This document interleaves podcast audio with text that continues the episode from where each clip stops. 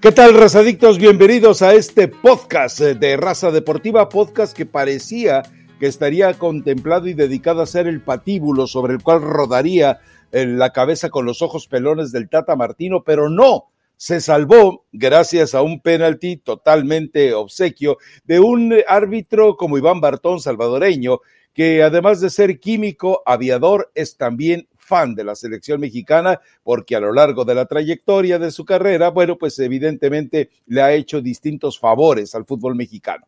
Pero bueno, la realidad es que el equipo eh, sigue, habíamos hecho la promesa aquí hace meses de no establecer eh, la burrada de, es que no juega nada, pero es que por más que uno quiera ser eh, eh, solidario eh, en un momento dado, hasta cómplice de encontrar algo de, de, idea en, la selección mexicana, la verdad es que cuesta mucho trabajo. Vuelve a ser un desastre Herrera, vuelve a ser un desastre guardado, vuelve a ser un desastre por donde usted le busque en el concepto colectivo.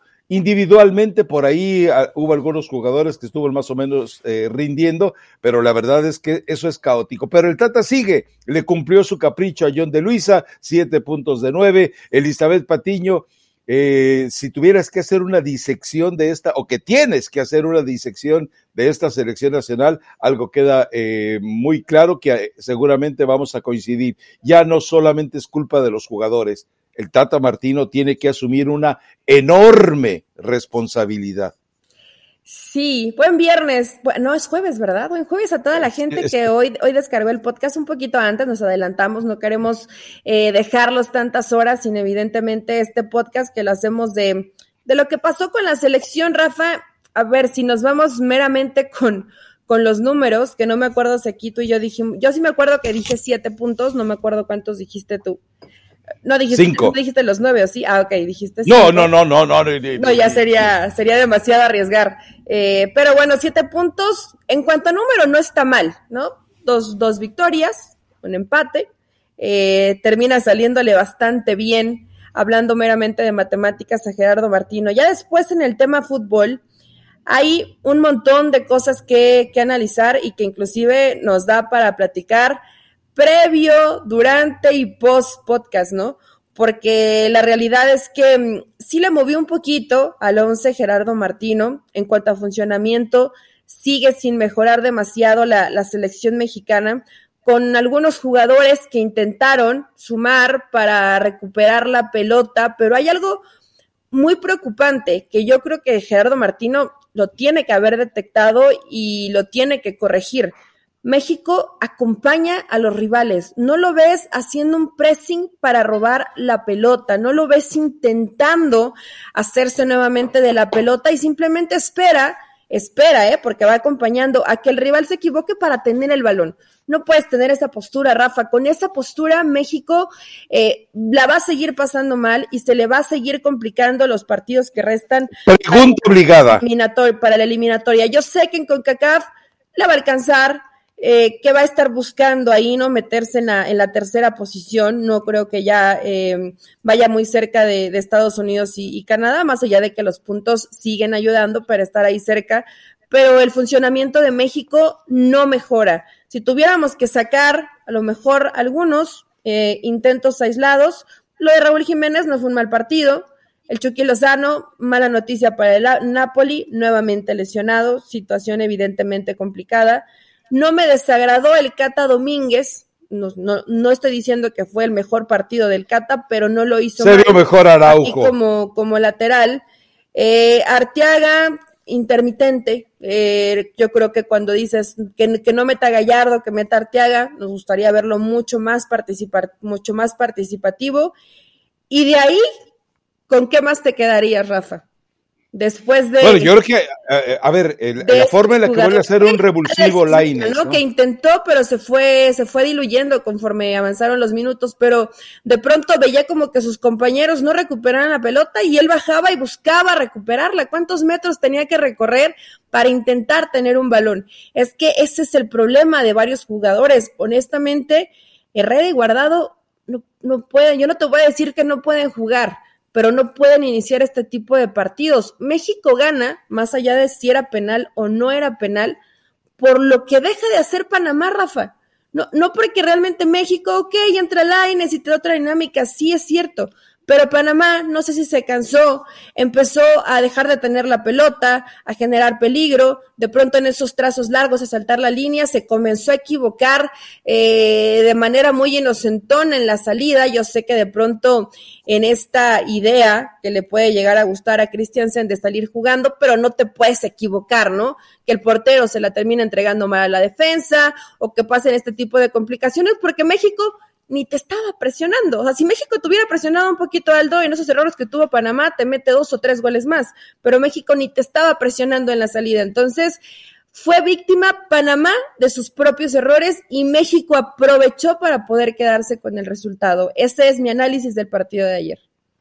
Bueno, eh, eh, coincidimos en algunas cosas y en otras no. A ver, eh, yo creo que Panamá en el primer tiempo superó totalmente a la selección mexicana, se enteró que en el segundo tiempo ya tenía que modificar en cierta medida la forma en la que estaba jugando, porque ya no le alcanzaba el fondo físico. Lo vimos con un par de jugadores de Panamá que estuvieron reclamando el cambio. Entonces, por eso surge el engaño nuevamente de que México se apoderó de la cancha, que México se apoderó del control. No, lo que ocurrió es que simplemente Panamá entendió que ya no podía eh, seguir con ese esfuerzo y después se vino ese espejismo que muchos bobalicones se eh, ponderan en redes sociales. Y también lo otro es que eh, cuando tú tienes a dos jugadores que ya no llegan por la pelota, porque esa era la pregunta que te iba a hacer, cuando ves a jugadores como Herrera y Guardado, el problema, y uno se pregunta, la artrosis es en las rodillas de estos dos jugadores,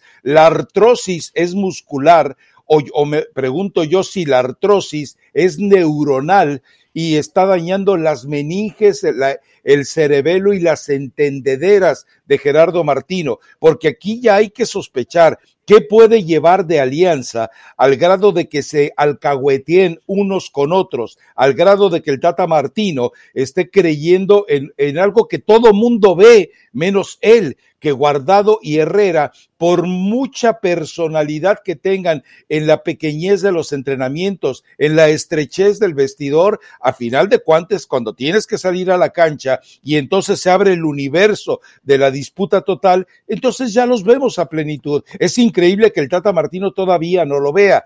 Eh, eh, que hay jugadores para sustituirlos, claro. Es decir, Luis Romo eh, junto con Charlie te puede generar muchísimo más que ello. Tienes a Guti que venía ansioso de confirmar lo que hemos estado viendo que está haciendo dentro de la Eredivisie. Ahora, lo de Diego Laines, si vuelves a meterlo y te se convierte en el jugador más responsable del compromiso total que hay en la cancha, no lo puedes dejar fuera. Entonces, con todos estos escenarios, eh, me, queda claro que el problema es una eh, situación de complicidad entre un entrenador que ya no sabe cómo, no entiende cómo eh, resucitar emocionalmente y futbolísticamente a esos jugadores, y por el otro lado, en lugar de que el Tata mande, me queda claro que Andrés Guardado y Héctor Herrera tienen en este momento prisionero a Gerardo Martino y él lo hace porque es la única manera de, tener bajo control el grupo. Me parece que esta selección eh, nacional de México eh, vamos a caer en lo que hemos platicado durante tantas veces.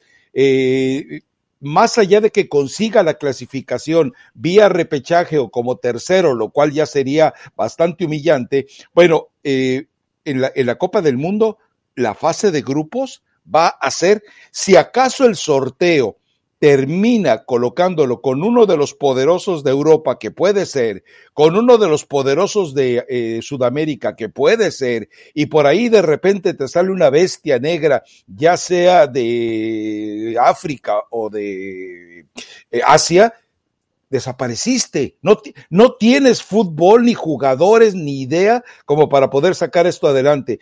Todo esto nos lleva a un escenario de que John de Luisa no está haciendo su trabajo porque no sabe lo suficiente de fútbol. Gerardo Torrado dudo que eh, tenga la capacidad de analizar y de decidir. En Nachito Hierro, pues eh, recordemos que como futbolista era un buen golpeador, no sé si lo tenga todavía como eso su compadre Gerardo Torrado. Entonces, en ese abandono y sin directivos, sin eh, dueños de equipos, con la valentía, el conocimiento, la capacidad para cuestionar lo que está pasando con la selección, esto es un caos. Y creo que el desastre que se puede venir en la Copa del Mundo, si se clasifica, eh, va a provocar, eh, va a generar un ambiente convulsivo que ya le hace falta a un fútbol mexicano que lamentablemente vive feliz eh, en esa esclavitud consciente a la que está sometido con un solo jerarca que tampoco, eso es lo más grave, que el dueño del fútbol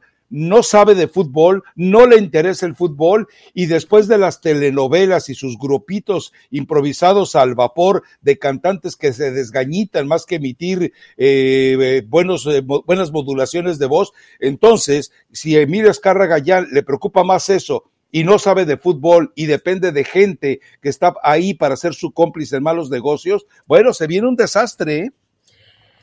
A ver, em, ¿sabes qué, Rafa? Yo sigo creyendo que obviamente Gerardo Martino tiene responsabilidad. Después también cuando, cuando ves que modificó un poco, sigue respetando a Héctor Herrera y a Guardado. No, a ver, entiendo perfectamente que, que sí hay jugadores importantes dentro de la acción, de la, de la, de la selección, y que no eres tonto, en el caso de Martino, como para echártelos en contra. O sea, es parte de lo que tiene que vivir en el día a día, de tener a los futbolistas con un peso importante dentro del grupo para eh, que no se te echen en contra y esto evidentemente pues aceleraría la salida del Tata Martino del proceso rumbo a Qatar.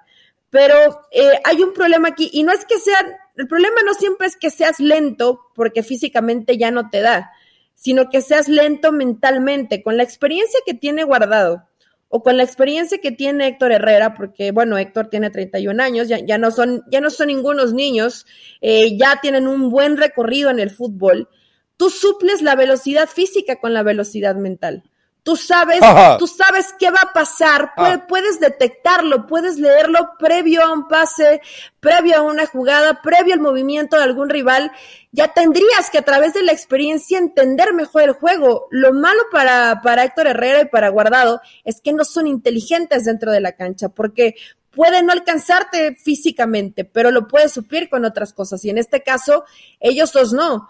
Eh, lo platicábamos antes de empezar a grabar el podcast y es por eso que, que a mí me gusta tanto como jugador Rubén Zambuesa, que con 38 años eh, sigue marcando cierta diferencia, obvio cada vez le cuesta más trabajo, pero porque lee el juego, Rafa. Es muy difícil tener ese tipo de futbolistas, de los que entienden qué va a pasar en el juego, de lo que hacen el juego un poco más simple, que es lo más complicado, pero en realidad hay muy poquitos futbolistas de estos y no es Héctor Herrera y no es Andrés Guardado.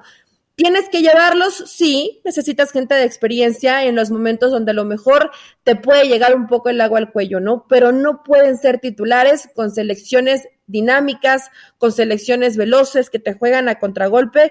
Godoy y Carrasquilla no solamente no tenían marca, porque andaban como de paseo en el medio campo. La dinámica que le dan al equipo, Rafa, no la tiene la selección mexicana, pero después dices, bueno, eh, está Romo y está Charlie. ¿Te gustó el partido de Charlie? No, no, no, otra vez volvió a quedar en deuda. Queda pero de ver, a lo mismo, por momentos lo veía perdidón y a veces hasta estorbaba un poco, ¿no? Charlie Rodríguez. No estoy segura que Romo sea el ideal, tiene un, tiene un muy buen rato que no lo veo en su mejor nivel a Romo. Entonces, después de esto que te digo, y creo que ningún entrenador va a tentar por sus propios intereses, si lo que mandas está mal, pero lo que tienes como respuesta es incertidumbre, ¿qué haces? o sea, es, esta es, ese es el terreno de Gerardo Martino cada uno de los partidos. Lo que está en la cancha, la mayoría no está bien, pero lo que está en la banca tampoco me da soluciones, más allá de que a lo mejor vueltas y dices, bueno, Laines, y decidiste, decidiste no meter al inicio, Corona, bueno, es, es un buen revulsivo, es un jugador que te va a ayudar. Te equivocas de inicio en la elección, pero en medio campo, Rafa, o sea, tú estás seguro que si juegan Charlie Romo te, te garantiza que la situación va a mejorar. No sé, ¿eh? eh no sé. A ver, a ver. Tampoco los veo en el mejor momento. Romo no está en su mejor momento. Eh, lo vuelvo a explicar. Por ejemplo, no quiso echar mano de él. ¿Qué pasa con Johan Vázquez? ¿Para qué lo hiciste comerse el viaje si no lo vas a utilizar? hay muchas cosas que no entiendo dentro de la selección. Y tampoco entiendo, a ver si puede arreglar tu fuentecita esta, esta duda que tengo, Rafa, de por qué hubo reventa en el Azteca y por qué sí eh, terminó entrando afición. A ver, a ver, a ver, reventa ya hubo en el partido anterior también contra Costa Rica. ¿Por, qué pasa ¿Por qué pasa? Ayer me pregunté a mi familia por qué pasa y le digo, esperen, mañana la fuentecita de Rafa nos va a aclarar ese tema, o Rafa vamos a ir a, otro escenario. A ver, yo sí creo que la culpa es del Tata Martino, porque si él está obsesionado en sacarle agua a las piedras, como son Guardado y Herrera, eh, se equivoca. Si tú por lo pronto eh, recurres eh, al Guti, recurres a Luis Romo, convocas a otros jugadores. Aldo Rocha hubiera sido un jugador de muchísima utilidad en estos dos partidos o en estos tres partidos. Ahora, entonces el, el, Tata sí es culpable de esas equivocaciones en la selección de jugadores para la convocatoria y para ponerlos en la cancha. Ahora, si de repente eh, eh, tú no logras eh, ver o no quieres ver que hay jugadores que no deben estar en esa selección y, y, el caso de Johan Vázquez estaba, está tipificado como uno de los jugadores de mayor éxito en diferentes eh, funciones de defensa dentro de la Liga de Italia, entonces uno se pregunta, ¿Cómo, ¿Cómo, sabes, Tata? ¿Cuántos partidos has visto de Johan Vázquez? ¿Quién lo ve? Eh, ¿Por qué no le das la oportunidad si se la estás dando a un torpón como, eh, como Araujo. Todo este escenario eh, nos lleva a que se están mezclando las cosas. Por eso insisto, la, incapacidad primero, para elegir a los que pones en la cancha y algo muy grave, y lo platicamos. Si, si ves que no te funcionan a los 25, 30 minutos, Tienes que hacer movimientos. Si te están ganando la cancha por sobrepoblación, la gente de, de, Panamá, en ese momento tú lo que tienes que hacer es responder de la misma manera. Raúl Jiménez ha hecho trabajos de recuperación de balón como el primer marcador del, del, jugador de salida del adversario y no se, lo pide, no se lo pide que lo haga. Si es necesario que Alexis Vega haga, recorridos, los hizo en la Olímpica. Si es necesario que el Chucky Lozano, Gatuso lo enseñó que ya no puede ser el, el señorito aburguesado que solamente espera balones al frente. Entonces, recurre a lo que tienes y si, te, y si tienes que modificar tu obsesión por el 4-3-3, porque estás viendo que en una zona como la de CONCACAF no te funciona, modifícalo totalmente. Es decir, eh, y esto lo vas a entender a lo mejor tú con tus clases con el truco de tu profesor Torruco, pero me parece que si tú vas con línea de 5 y en lugar de colocar dos contenciones, colocas dos interiores, Puedes hacer lo que se te dé la gana ante las defensas que se te están plantando o ante jugadores, ante equipos que en media cancha te tratan de arrebatar la pelota. Para mí hay una enorme responsabilidad de los jugadores que tienen, insisto, desde dentro secuestrada la selección y por otro lado del Tata Martino que no se atreve a tomar decisiones drásticas. Ahora, yo te pregunto algo, ¿se puede ver peor la selección de lo que se vio con Guardado y Herrera colocando a Romo y a Guti? Yo lo creo, ¿eh? No sé, yo quiero pensar que no, que tendría claro que no, que tendría respuestas, pero Rafa, por más, en serio, estás, está pendiendo de un hilo tu continuidad. Si de pronto sacudes un poquito la alineación, mandas a esos jugadores que no, que no están en buen momento a la banca y te resulta, vaya, arriesga un poco. ¿Por qué no arriesga el Tata? ¿Por, ¿Por qué les hace hacer el viaje? A lo mejor él está viendo algo que nosotros, todos nosotros, no vemos o estamos. A ver, a ver, a ver, a ver. también quiero caer del otro lado, no quiero Italia le da bien a diablo, pero no estamos exigiendo demasiado a la calidad real que tiene la selección mexicana. Pero Eli, o sea, queremos que haga un fútbol, eh, no, no te estoy diciendo ni exquisito, ¿no? Medianamente más competitivo más dinámico y, y, que realmente digas, ah, mira, qué, qué, bonito ver jugar a la selección mexicana, es un equipo con identidad, es un equipo que hace pesar el estadio Azteca. Ayer te estaban picando el balón en el primer tiempo, Rafa, los, los panameños. Te, no, ya no te era una cascarita para ya, Panamá. Ya no, respetan a la selección mexicana en, en su. no, ni al estadio Azteca. Entonces, eso, ya lo habíamos visto, Eli. Te das cuenta de este tipo de cosas, pues, pues sí te tiene que pegar un poquito en, el orgullo, en, la, en la dignidad. Eh, Martino tiene evidentemente pecado, se ha equivocado. Eh, en términos generales, faltan líderes en el tri, Martino se equivoca en no poner a los que están en su mejor momento, no hay buena autocrítica, no puedes, no puedes salir ocho y decir, parece muy fácil, pero no es tan fácil ganar. Cállate la boca y ponte a trabajar. No es momento para que, para que vayas y te quejes o reclames o pidas algo. Mejor sigue trabajando para que en un, en un momento importante, que son los próximos partidos de eliminatoria, realmente México pueda mejorar su calidad futbolística, que ya se dejen de divas y de payasadas y de no soporto una crítica, no soy capaz de soportar una crítica. El Azteca ya no pesa en las eliminatorias y Gerardo Martino necesita darle herramientas, necesita variantes. No dudo ni por un momento que Gerardo sí las practique, porque sí lo trabajas, porque Martino no es improvisado, Rafa. No es que ayer, te, ayer empezó como entrenador. Por supuesto que se hace y por supuesto que se trabaja. El problema es por qué los jugadores no lo ejecutan. ¿Por qué elige mal? ¿Por qué atenta hacia sus propios intereses? Contéstame estas tres preguntas, porque no las entiendo. O sea, ningún pues entrenador va a poner, va a poner lo peor que tiene porque sí. Porque sabes qué, si los pongo ahí, pues aunque pierdo estos me van a respaldar. Martino sabe que si no llegaban los resultados lo iban a correr. Entonces, ¿por qué no corre riesgo? ¿Por qué? A ver, eh, pero te lo vengo explicando desde hace 383 podcasts. no, no, no, porque me acabas de decir que, que tiene a ciertos jugadores de su lado. Sí, pero si perdí el partido, lo iban a correr, aunque tengas Herrera, aunque tengas Ochoa. Eso nadie lo iba a detener. Y no creo que Martino no lo entienda, ¿eh? A ver, eh, un entrenador, y esto me extraña que todavía no lo hayas eh, asimilado después de tantos años metido en este negocio, un entrenador eh, se va a muerte con sus jugadores y un entrenador espera que los jugadores hagan el milagro de solucionar algo que él es incapaz de establecer. Tú dices que trabaja mucho, no lo sabemos porque además recuerda que lo hacen a puerta cerrada.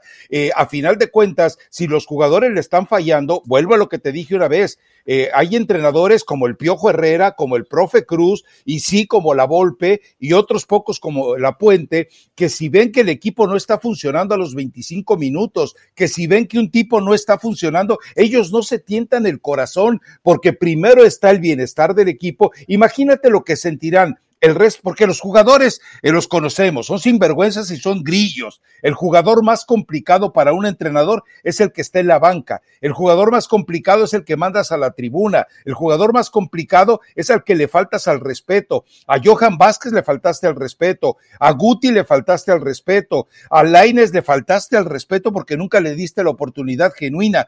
Entonces, bajo ese escenario, ahí me queda muy claro que lo que está haciendo el Tata Martino es andar de queda bien. Eh, y esto eh, va en contra, sí, de acuerdo, todos sus intereses, pero él, él, él no le tiene confianza a nadie más tampoco. Y si él cree, vamos, ah, cuando, eh, cuando hace una declaración, espérame, espérame, espérame, ¿Por qué no tienes confianza? Espérame, espérame. Porque algo ves en los entrenamientos que nosotros no vemos, Rafa, es muy cuando fácil hace una declaración tan monumental como esa babosada de decir que Héctor Herrera es el mejor futbolista mexicano, en ese momento el descrédito es total, porque yo no puedo entender que un jugador que es el mejor de la selección mexicana ayer te entregue siete balones en salida del equipo, en el momento, en el terreno y en las condiciones más peligrosas para tu propio equipo. ¿Cómo puedes decir que es tu mejor jugador? Estás además demeritando, depreciando y escupiendo sobre el resto de los jugadores. Pero bueno, en fin, eh, el Tata Martino eh, está haciendo lo que él cree que debe hacer para eh, acercarse en una zona de la CONCACAF donde, insisto, lo único valioso es Canadá. Estados Unidos cada vez se entera que es mucho menos de lo que Estados Unidos cree que es,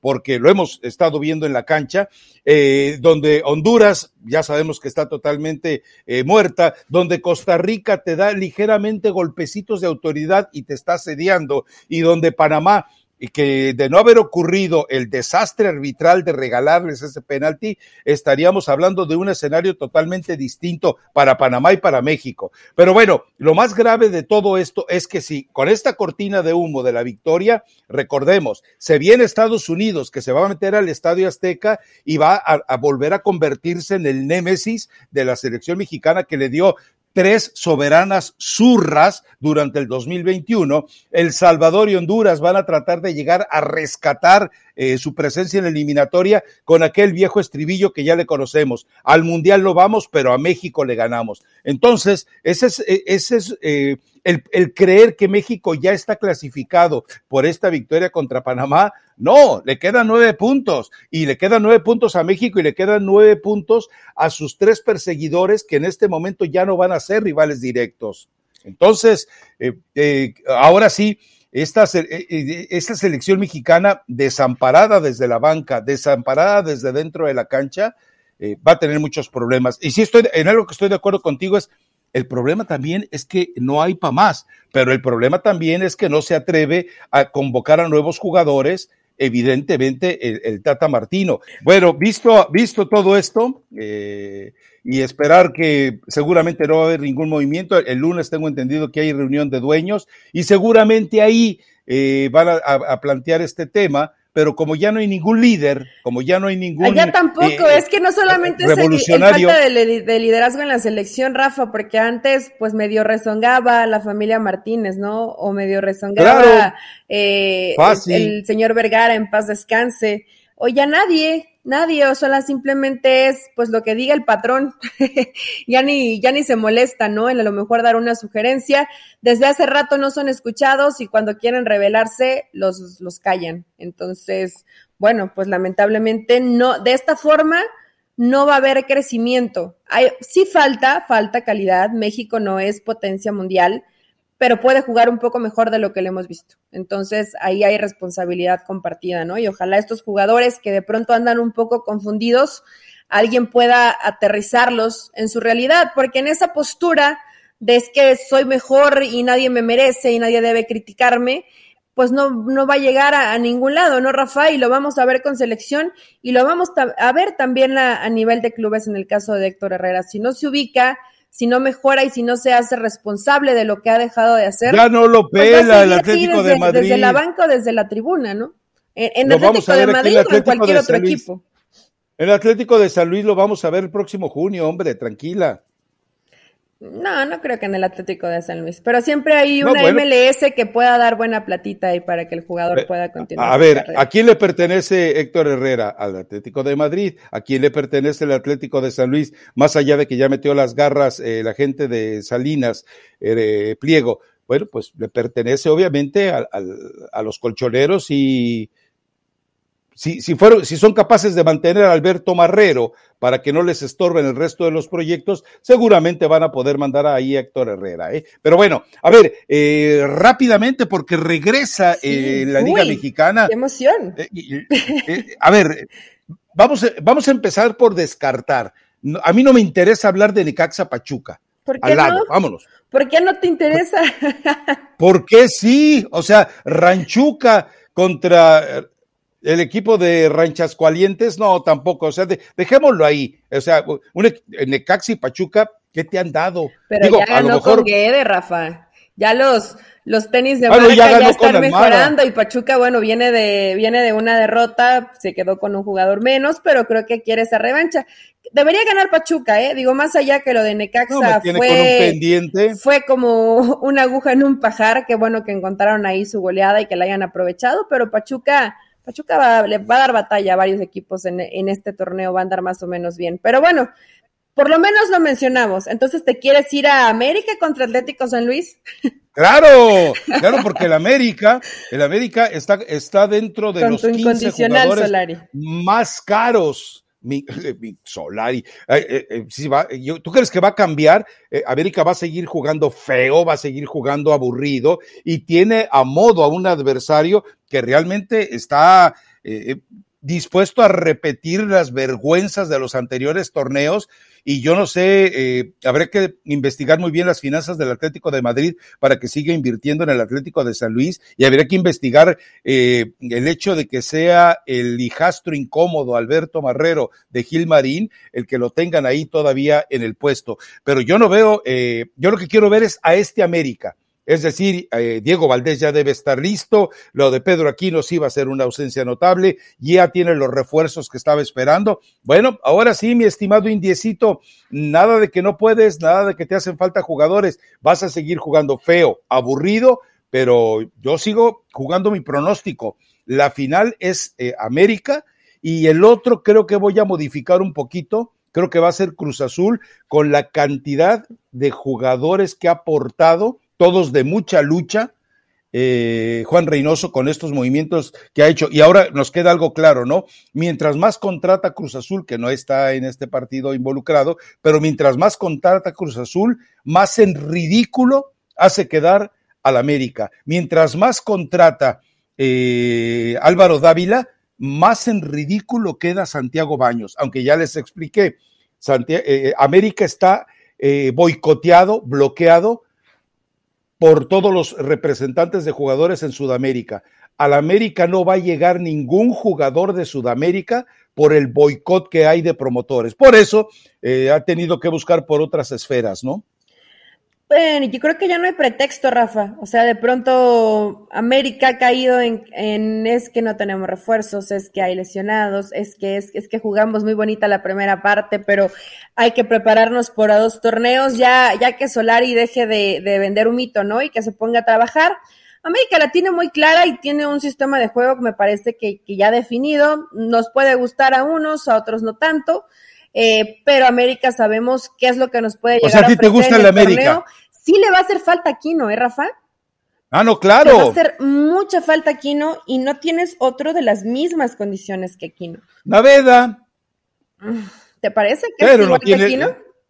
No, no, no, no, O sea, me estás pidiendo opciones, es la mejor que tiene Naveda. Es la, la posibilidad que tienes, ¿no? Pero la realidad es que no es un jugador como, como Aquino o con la solvencia. No tiene la experiencia. Fue lo del metatar, lo de metatarso, ¿no? Lo, entonces, ¿qué se va a ir? Como dos meses.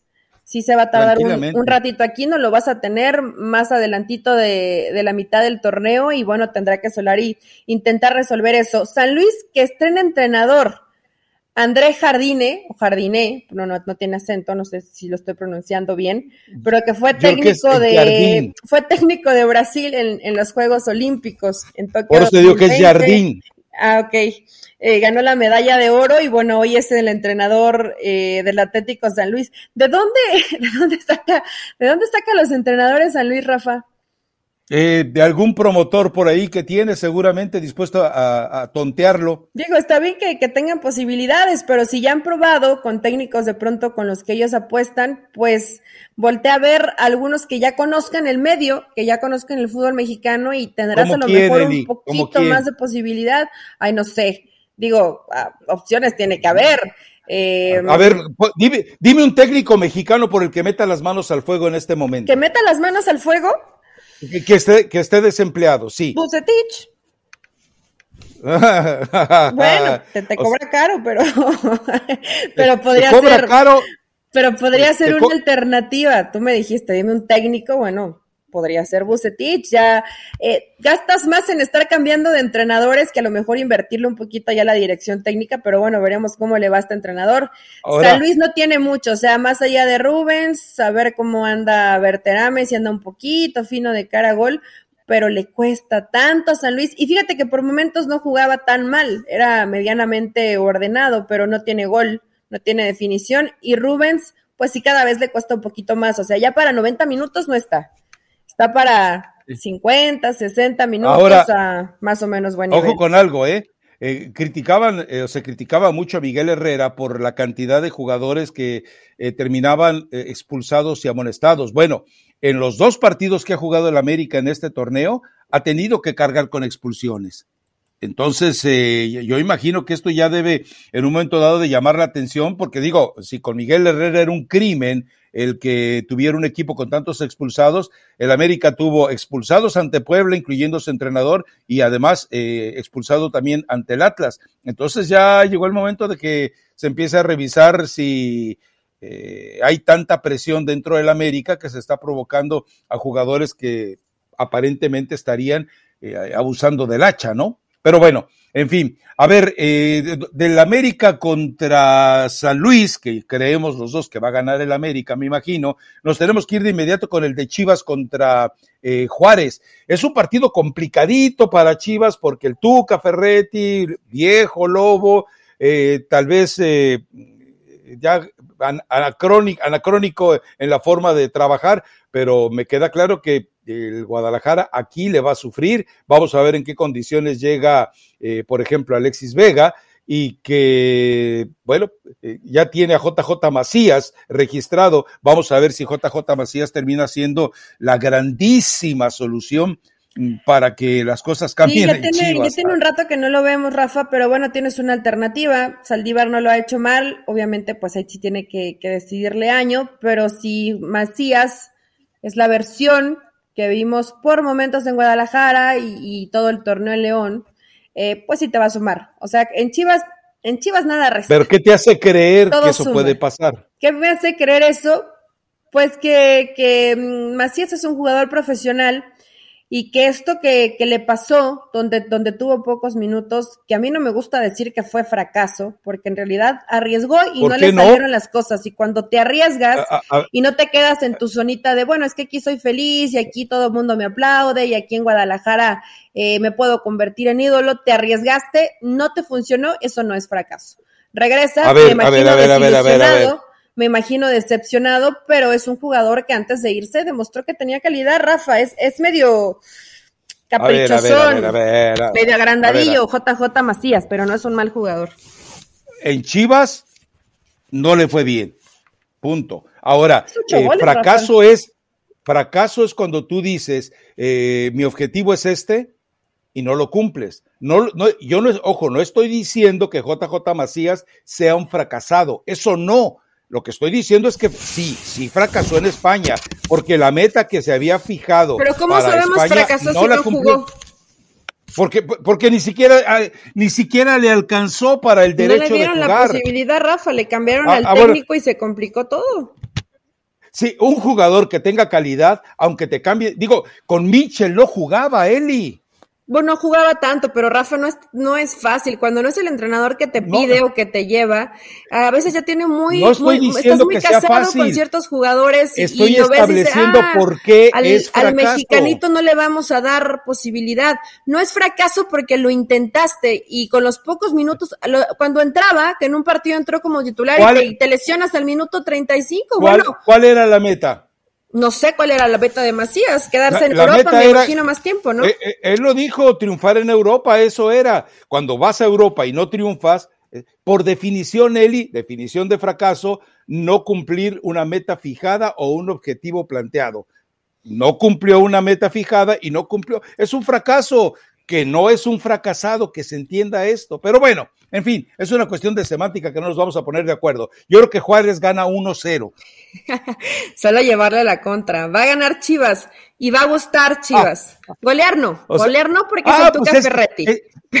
Es, que eres eh, Pero va a gustar y Leañolover y Tatalover, se me olvidaba. que sí, Tatalover no tanto, pero eh, yo creo que ah, yo creo que estas semanitas de, de, trabajo le ayudaron, le ayudaron a Guadalajara y vamos a ver eh, una buena versión ante Juárez. Rafa, ¿te gusta engañar a la, a la gente? Juárez no trae nada. No, no, no trae nada. Pero atrás, ahí medio te complican el partido, pero tienes que que saber y tener la paciencia y la inteligencia para generar algún espacio, para saltar líneas si están demasiado encerrados, algún pase filtrado, gente que te genera fútbol por dentro y lo va a poder resolver Chivas. Tiene con qué resolver a, un equipo como Juárez, que es bastante limitado. No, sí, ya lo vi, ya lo vi con el Le das demasiado mérito a un Juárez que no ha hecho nada tampoco, ¿eh? Pero bueno, yo creo que gana a Ver, pero eh, o sea, el Chivas que lo vimos como fracasó ante el Super Querétaro, o Chivas que lo vimos que pudo haberlo goleado el Pachuca. No, Eli, por favor, eh, si, si, quieres seguidores ah, en Twitter, Pachuca no, Rafa, tampoco, ¿eh? Sí jugó mejor Pachuca el primer tiempo. Si quieres seguidores en Twitter, dime y yo recurro a Ricardo Mayorga para que nos diga cuánto le costó esos 100 mil que compró. No, con, los que tengo, son, pocos pero valiosos. ok. A ver, eh, otro partido, eh, Tijuana contra Pumas, ¿por qué? Porque en Pumas hay, la tensión de lo que ha eh, insinuado, la forma en la que cerró el torneo anterior, la forma en que se ha manifestado en este. Eh, debe ser un partido interesante por Pumas, no por Tijuana, porque ya nos queda claro que lo de Tijuana también e, es, otro equipo que está totalmente muerto y no sé qué están esperando para hacer también cambios radicales. Yo creo que aquí cuando ya el junior eh, se enteró de que había otras formas de divertirse y otras formas de, llevar la vida, pues ya se olvidó del equipo, ya se dejó de ser el caprichito del junior.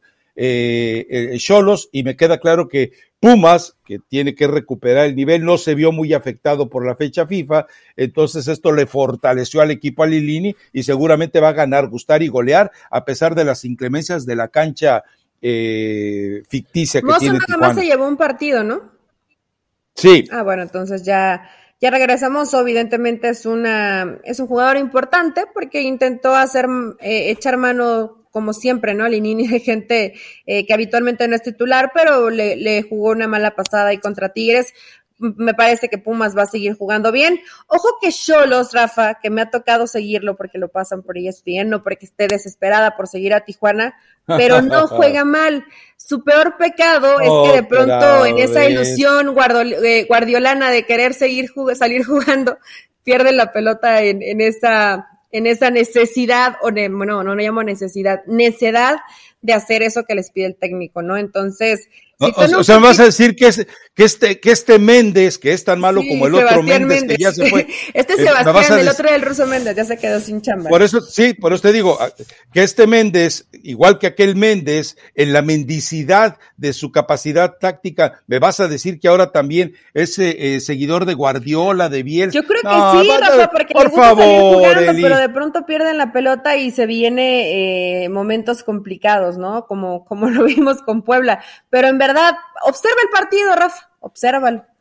No, no lo voy a ver. Lo, tienes que ver y verás que, que Cholos no, no juega mal. De mí te acuerdas eh, es el sábado, ¿no? El sábado ya tarde son. Yo sé que para ti no es tan tarde, entonces puedes hacer ese sacrificio de ver el Tijuana contra Pumas. No, además me va a servir para curarle el insomnio. Voy a poder ver un partido y que además me va a ser en cierta medida terapéutico.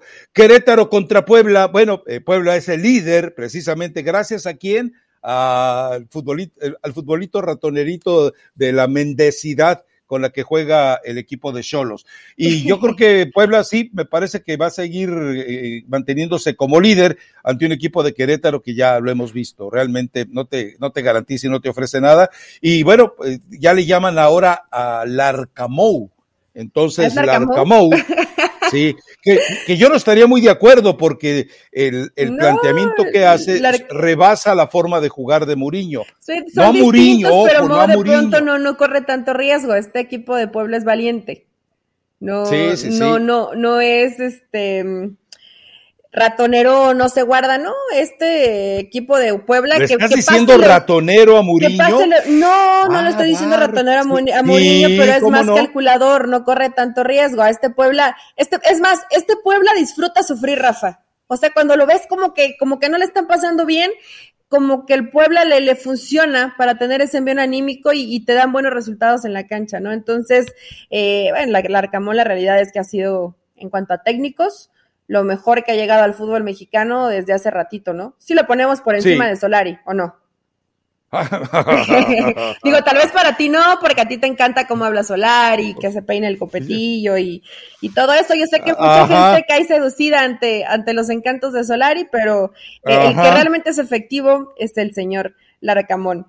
Eh, hay otro partido el domingo, Atlas Santos, Rafa. No, pero llamó la atención sobre lo del Arcamou, el hecho de que cuando se anunció que el plan B, que aquí lo platicamos hace meses, era precisamente el Piojo Herrera, eh, cómo se desató una campaña en, en TV Azteca para que, no, no, no, Larcamón, Larcamón, Larcamón, Larcamón. Pues sí, claro, además, ¿por qué? Porque como dirige a uno de los equipos de TV Azteca, el Puebla, entonces eh, eh, obviamente la televisora iba a tener no solamente el control de las transmisiones, sino además también el control del entrenador. Entonces, eh, pero fue una desesperación. sí, claro. Dentro de la maquinaria que de pronto así, se, así se ha manejado Rafa TV Azteca, ¿no? mediante las transmisiones y las narraciones, es que sea la gente que simpatice con ciertos futbolistas y de ahí se agarran para equipos que no son mediáticamente tan trascendentes, pero que te hacen simpática una transmisión y te terminan cayendo bien, ¿no? Es parte de y, y así les ha funcionado. Pero en este partido creo que va a ganar Puebla. Tendría que ganar Puebla, ¿no? Más allá de que Gallos de pronto rezonga, pero no lo veo eh, ni, ni de colectivo ni de individual que pueda pelearle mucho a este Puebla. Bueno, eh, vamos con Atlas contra Santos. Eh, Atlas, me imagino que eh, debemos de considerarlo favorito. Es el clásico del grupo Orlegui, es el clásico eh, de la familia Iraragorri. Eh, suponemos que no debe haber nada extraño en un clásico de la multipropiedad, ¿no? Eh, se supone que no, pero realmente pues siempre puede pasar algo extraño. Eh, no, Rafa, digo, pobre Santos, ¿no? La ha pasado mal en el inicio del torneo eh, no encuentra la, la, salida. Mira, ya para que te golee Necaxa, sí te debe, te debe de preocupar. Necaxa que no le hacía gol ni, ni al arco iris. Toda la cábala que puede tener eh, Pablo Guede, ahí, ahí se fue. Todo, todo lo que puedo haber hecho, los tenis, la ropa, eh, los santitos, todo lo que haya hecho le funcionó en ese partido. Santos le está pasando mal, es un equipo hasta medio ratonero. Me llama la atención eso de, de Caixinha, ¿no? Que de pronto no es un equipo tan, tan valiente o tan tirado para adelante como sí lo veíamos eh, con, con Almada y que además obviamente, bueno, por los jugadores convocados a selección, al menos en esa exigencia de rendimiento físico, con la muy buena presión que te hace Atlas, Rafa, creo que Santos no tiene mucho que hacer en este encuentro, ¿eh? No, yo creo que Atlas gana goleando como le gusta 1-0, ¿no? Sí, bueno, Tigres contra Mazatlán. A Tigres no me lo afectaron con la fecha FIFA en realidad, está prácticamente a plenitud para este partido. Mazatlán, pues ya sabemos que sigue siendo eh, de, de, esos escalones a los que todo mundo pisa para dar un paso hacia arriba. Entonces, eh, yo creo que Miguel Herrera debe ganar, gustar y golear en este partido, sobre todo para seguir ratificando el que el ser el plan B de la selección, ya le dijeron a Elia Culebro, usted quietecito y calladito, como se estuvo quietecito y calladito antes de llegar a Tigres, así quédese quietecito y calladito para que usted llegue a la selección. Y el partido que sí suena muy atractivo, que es hasta el lunes, es el de León contra Cruz Azul. Este sí, Rafa. Bueno, digo, León probablemente no, no ha sido el, el, León que esperamos de ver de arranque, pero tiene algunas bajas, ¿no? Va a ir recuperando jugadores y seguramente veremos una mejor versión de León que habitualmente lo vemos defendiendo bien, le ha costado mucho trabajo defenderse bien en el, en el inicio del, del torneo, pero creo que León es un equipo que siempre te va a competir bien y este Cruz Azul, pues que es una, es una novedad, Rafa, y es una novedad porque hay demasiados jugadores nuevos. Qué bueno que Álvaro Dávila hizo este movimiento dentro del vestidor, donde los que ya estaban medio agrandaditos, desubicados o pensando que ni el suelo ni el cielo lo merecen porque habían hecho campeón al Cruz Azul, pues terminaron por salir, ¿no? Y tienes realmente, eh, fíjate que estuve, bueno, igual a, a, León Lecanda, seguramente tú también, él siempre está ahí eh, bien informadito de lo que pasa con Cruz Azul, y tienes a dos jugadores por posición, ¿eh?